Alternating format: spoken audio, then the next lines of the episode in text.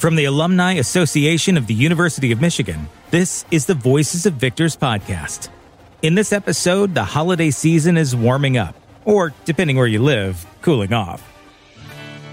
It's traditionally a time to reflect and spend time with family. We'd like to share with you a couple of stories about your University of Michigan family. The first comes from Debbie Stevenson Peckus, class of 95. As read by Reese, an alumna recalls the mutual devotion between her family and the University of Michigan's Glee Club. I am part of a devoted University of Michigan family.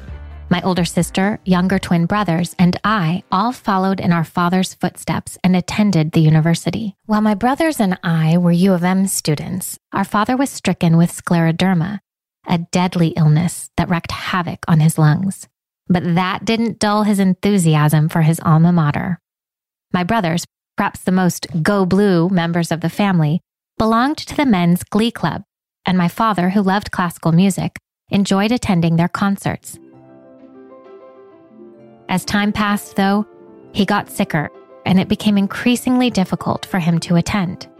Early in 1997, the Glee Club performed at our old high school in Grosse Pointe Woods, Michigan which was fortunate for my father because he had gotten particularly weak, and a trek to Ann Arbor may have been too much. So, oxygen tank in tow, he sat in the audience and enjoyed the performance. Unknown to him, though, the singers could hear the subtle hiss of his oxygen. Who is making that Darth Vader noise? One singer complained after the performance. He was quickly reprimanded by a friend of my brother's. That was Bill and Bob's dad. Not long after that concert, my father passed away. We watched our mother struggle to make the funeral arrangements. During the final years of his life, my father had spent increasingly less time with his work peers, and she worried few people would show for the memorial service. Meanwhile, the rest of us tried our best to put our lives on hold for that day. My brothers arranged to miss a performance scheduled for that weekend in Ohio. One of their friends said some of the group would skip it to attend the funeral. For my brother Bill, this would not do.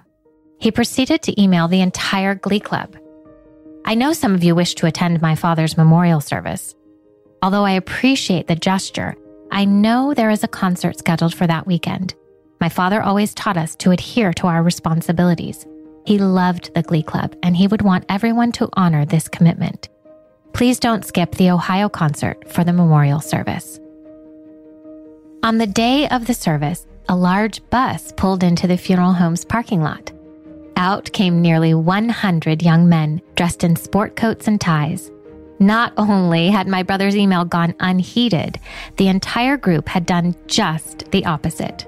Director Jerry Blackstone had decided to redirect the travel route so Glee Club members could attend my father's service. But that wasn't all. The men were going to sing as well. Friends and family packed the funeral home's small chapel, and we sat solemn and numb as the pastor spoke of our father's love of the University of Michigan, the football, the pride of seeing his children there, and particularly his enjoyment of listening to his sons sing as part of the Glee Club. He recounted how one of his last outings was to listen to the Glee Club perform at the high school. And so today, he said, the University of Michigan Men's Glee Club is doing the honor of performing some pieces in memory of George Stevenson. With that, all the members of the Men's Glee Club stood and raised their voices in song. They first sang the dirge from Shakespeare's Cymbeline in Latin. The crescendo of their voices filled the small chapel and reflected our emotional rawness, moving us in a way that only music can. I did not understand the translation until later, yet I could still feel the message of the song. Fear no more the heat of the sun, nor the furious winter's rages. Thou thy worldly task hast done, home art gone, and taken thy wages. Golden lads and girls all must, as chimney sweepers, come to dust. When the group started singing its final piece, my brothers, clad in their first suits, rose from their seats to join them. Their voices carried just beyond the others, the deep notes richly embodying hope in the song Salvation is Created. I had heard the Glee Club before, but never like that day. People still tell my mother what a moving service it was, and the pastor would later write about this moment to his congregation, commending director Jerry Blackstone for an action he could only describe as wisdom. I feel deeply honored that the Men's Glee Club performed as they did for my father that day. Debbie Stevenson Peckus, class of 95, is a guest teacher and freelance writer and blogs at debbiepeckus.com. She lives with her family in Troy, Michigan. Next on the Voices of Victors podcast, The Power of Place. Eric Sullivan, class of 98, recalls graduating from the University of Michigan and how an offhanded comment from his grandmother led to a truly unique and compelling story about how families come together around the power of place. My grandfather had always preached about the importance of obtaining a formal education, which I often thought was ironic because, as far as I knew, he had done little to realize this goal for himself. Andrew Yadnitsky, or Andy, as most people called him, was the eldest son of nine children born of Ukrainian and Polish immigrants. He dropped out of school in the sixth grade, presumably to work in the Pennsylvania coal mines like his father. However, in the 1920s, the family moved to Cleveland, where his father worked in a silk factory. Andy, barely a teenager, attended a cooking program designed to keep juveniles off the streets. After the tragic death of his brother, the family moved on to Ann Arbor. The burgeoning college town, with its wide open spaces and clean air, was vastly different from the coal mining towns in Pennsylvania and industrialized Cleveland. Andy immediately put his culinary education to work and started cooking at both the Michigan League and the Lawyers Club. When he wasn't working there, he spent the rest of his time at his mother's Coney Island style restaurant on East William Street. The whole family contributed in some manner. Andy's sisters waited tables, the in laws washed dishes, and he and his mother cooked. In addition to traditional Coney Island staples, they served up a menu of pot roasts and soups along with traditional Ukrainian dishes. It was truly a family business, serving the U of M community throughout the Great Depression. But my grandfather's culinary contribution to the U of M community undoubtedly paled in comparison to what he gained in return. Each job offered Andy plenty of time to rub elbows with students and staff. He was privy to academic discussions about people, places, and things that his sixth grade education could never approach. Andy also had access to cultural events at the university's museums, auditoriums, and lecture halls that made his coal mining roots seem as though they were part of a completely different lifetime. I never knew any of these things about my grandfather until I graduated from U of M. While sitting in the Michigan League before my School of Education graduation reception, my grandmother casually mentioned that my grandfather had worked there as a cook. My father remarked that it was interesting how one generation was relegated to work in the building while another generation was honored there. Indeed, it was probable that someone not unlike my grandfather might have worked on the reception's preparations on that day.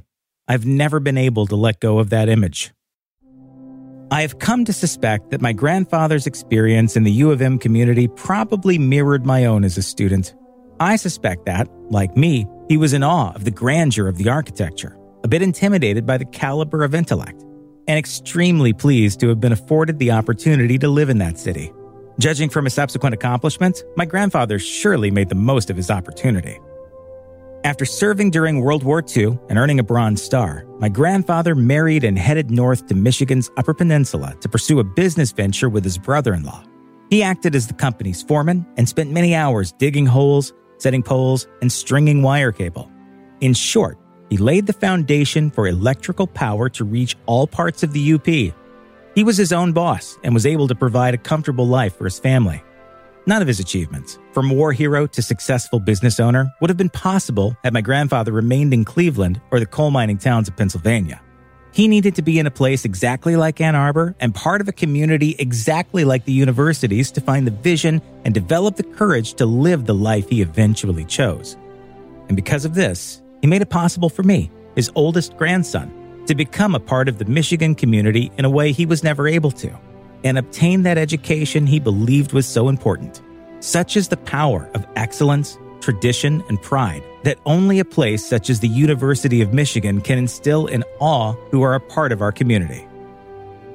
Eric Sullivan, class of 98, is originally from Escanaba, Michigan, and currently resides in Lee's Summit, Missouri. Where he teaches English composition at the Metropolitan Community College Longview. In honor of his grandfather, Eric is an active member of the VFW. The Alumni Association of the University of Michigan provides community and connection for your fellow alumni. Have you become a member? We invite you to do so. Visit our website at alumni.umich.edu. We are celebrating University of Michigan alumni around the globe, and this is a platform to tell their stories. If you like what you heard, please give this podcast a rating and review and hit the subscribe button or ask your smart speaker to play the Voices of Victors podcast. Until next time, wherever you go, go blue.